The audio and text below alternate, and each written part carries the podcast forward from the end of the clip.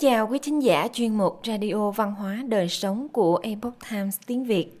Hôm nay, chúng tôi hân hạnh gửi đến quý vị bài viết có nhan đề Giai thoại lịch sự của một trong tứ đại danh y ở Bắc Kinh. Bài viết của bác sĩ Trung y Tiễn Huệ, Xuân Hoàng biên dịch. Mời quý vị cùng lắng nghe. Tại Bắc Kinh từng có một bác sĩ tự học Trung y mà không có thầy dạy. Mới chỉ hai mươi hai tuổi, đã được ca tụng là Phật của vạn gia. Ông đoán bệnh như thần, được mệnh danh là Biển Thước của Trung Hoa Dân Quốc. Ông nhìn một cái đã liền đoán được sinh tử của ba vị danh nhân. Ông ấy là Tiêu Long Hữu, người đứng đầu trong tứ đại danh y ở Bắc Kinh thời xưa. Bệnh của Viên Thế Khải tiến triển y như dự đoán. Cuối tháng năm năm một nghìn chín trăm mười sáu, Viên Thế Khải, khi đó là tổng thống của Trung Hoa Dân Quốc, bị mắc bệnh gần hai tháng. Ông Tiêu được mời đến chữa trị. Sau khi khám qua bệnh nhân, ông cầm bút lên kê một đơn thuốc, đồng thời dặn dò cụ thể trong thời gian dùng thuốc và bắt buộc bệnh nhân phải tĩnh dưỡng. Sau đó ông viết vài dòng chữ lên một tờ giấy khác, mô tả một số triệu chứng mà bệnh nhân sẽ mắc phải và nói rằng một khi xuất hiện những triệu chứng này thì châm cứu và thuốc cũng vô hiệu. Tất cả mọi người lập tức đều choáng váng. Người thân của Viên Thế Khải thì bàng hoàng. Hai người con trai cũng không đồng tình với phương án điều trị. Sau mười ngày chậm trễ trong hoảng loạn, Đại Tổng thống Viên Thế Khải đã từ trần. Sau khi sự việc xảy ra, ông Tiêu cho biết tình trạng nhiễm độc của Viên Thế Khải vốn đã rất nghiêm trọng. Nhưng ông lại vướng bận chuyện quốc gia đại sự nên không cách nào nghỉ ngơi. Dù có uống thuốc cũng khó lòng khỏi bệnh. Toàn bộ diễn biến của căn bệnh đúng như ông Tiêu đã dự đoán, không sai một phân. Nhận định rằng bệnh gan của Tôn Trung Sơn đã đến tình trạng không thể chữa trị, không kê đơn thuốc. Chín năm sau, Tổng thống lúc đó là Tôn Trung Sơn lâm trọng bệnh, đã mời rất nhiều thầy thuốc đến xem bệnh mà không thể chẩn đoán ra nguyên nhân căn bệnh của ông. Sau khi xem bệnh cho Tôn Trung Sơn, ông Tiêu thẳng thắn nói với Tôn Phu Nhân, Tông Khánh Linh rằng bệnh ở gan hơn nữa đã đến tình trạng không thể chữa trị, thuốc sắc không thể có hiệu quả. Ông không kê đơn thuốc nào, cáo từ rời đi. Sau khi Tôn Trung Sơn qua đời, khám nghiệm tử thi cho thấy gan cứng như khúc gỗ, có khối u ác tính, tức là bị ung thư gan, đúng như chẩn đoán của ông Tiêu. Vào thời điểm đó, vụ việc này đã gây chấn động toàn kinh thành. Chỉ ra đường sống, nhưng Lương Khải Siêu đã chọn phẫu thuật.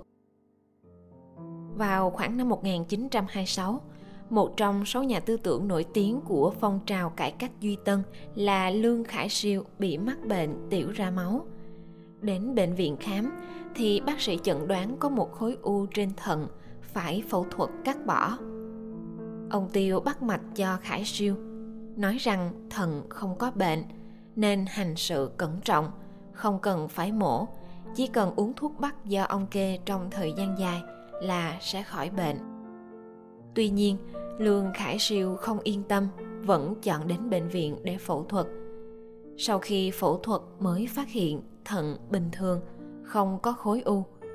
Lương Khải Siêu vẫn bị tiểu ra máu và đã không may qua đời sau đó hai năm. Số phận trái ngược hoàn toàn của hai chị em. Có rất nhiều câu chuyện về cách khám chữa bệnh kỳ diệu của ông Tiêu. Cháu gái của ông Tiêu đã kể lại câu chuyện như thế này. Có một gia đình sống ở Hoàng Thành, Bắc Kinh. Bà chủ nhà sau khi lâm bệnh nặng, không ít thầy thuốc đã đến khám nhưng đành bất lực. Ông Tiêu cũng được mời đến. Sau khi khám bệnh xong, chưa kịp kê đơn thuốc thì em họ của bà ấy đã học xong và đạp xe về nhà. Cô nghe nói có ông Tiêu ở đó, thuận tiện liền nhờ ông Tiêu xem bệnh thử cho cô, bởi vì kinh nguyệt của cô đã bị gián đoạn trong vòng hai tháng. Sau khi khám xong, ông Tiêu nói với chồng bà chủ rằng: mặc dù bệnh của vợ ông rất nghiêm trọng nhưng tôi có thể lo được. Tuy nhiên, bệnh của em họ bà đã được khám quá trễ, e rằng sẽ có tiên lượng xấu. Chồng bà cực kỳ kinh ngạc. Một người nằm trên giường thoi thóp yếu ớt thì không sao. Ngược lại, một cô gái có thể đạp xe về nhà thì lại có nguy hiểm đến tính mạng. Ba tháng sau, người vợ ốm nặng dần dần bình phục dưới sự điều trị của ông Tiêu. Nhưng cô gái nhỏ kia thì ngày càng gầy đi, và đến mùa đông năm đó thì qua đời. Tự học thành tài, cứu người trong dịch bệnh. Y thuật cao siêu của ông Tiêu khiến người ta phải tán thán. Điều còn đáng kinh ngạc hơn là một danh y nổi tiếng, nhưng ông không phải là gia truyền, cũng không có thầy truyền, hoàn toàn dựa vào tự học mà thành tài. Có thể thấy ông Tiêu là một người có ngộ tính cực cao và trí tuệ vượt trội. Ông Tiêu đã thành danh như thế nào? Khi ông đang tự học ở Tứ Xuyên năm hai mươi hai tuổi, thì ở Tứ Xuyên dịch bệnh bùng phát. Ông đã đi khắp các đường phố để chữa trị cho người bệnh, đùn thuốc bắc ngay trên đường, cứu vô số bệnh nhân, danh tiếng lan ra từ đó. Trình độ thư pháp cực cao, bệnh nhân đem đóng khung đơn thuốc. Sở học của ông Tiêu không chỉ là khám bệnh và kê đơn thuốc, mà ngay cả chữ trên đơn thuốc cũng rất đẹp. Kỹ năng viết thư pháp của ông khá cao. Những đơn thuốc của ông được bệnh nhân coi là tác phẩm thư pháp để sưu tầm hoặc đóng khung lại. Thậm chí có người còn ra giá rất cao để thu mua đơn thuốc của ông. Phương thuốc bí mật có tên là Phật Kim Tán. Có một câu nói gọi là trời ghét anh tài. Nhưng đối với ông Tiêu, câu nói này dường như không đúng. Ông Tiêu là người gốc Tứ Xuyên, quen với ẩm thực Tứ Xuyên, thích ăn cay, ham mê uống rượu, bốn mùa đều uống. Hơn nữa, ông sống trong một thời kỳ khan hiếm vật chất, một thời kỳ đầy biến động. Ông đã trải qua thời nhà Thanh, Trung Hoa Dân Quốc, chiến tranh chống Nhật và cả nội chiến. Ông sống khỏe mạnh đến năm một nghìn chín trăm sáu mươi, hưởng thọ chín mươi mốt tuổi, là người cao tuổi nhất trong tứ đại danh y. Vậy ông có bí mật nuôi dưỡng sức khỏe gì không? Ông Tiêu có một phương thuốc bí mật để bồi bổ dạ dày, được gọi là Phật Kim Tán. Nghe nói ông đắc được nó trong giấc mộng. Lá lách và dạ dày là nền tảng cơ bản của cơ thể con người và là nguồn cung cấp năng lượng dinh dưỡng cho sự sống. Việc bồi bổ lá lách và dạ dày là điều đầu tiên trong việc nuôi dưỡng sức khỏe. Phật Kim Tán là thứ mà ông Tiêu dùng hàng ngày. Hy vọng mọi người hãy bảo tồn phương thuốc này.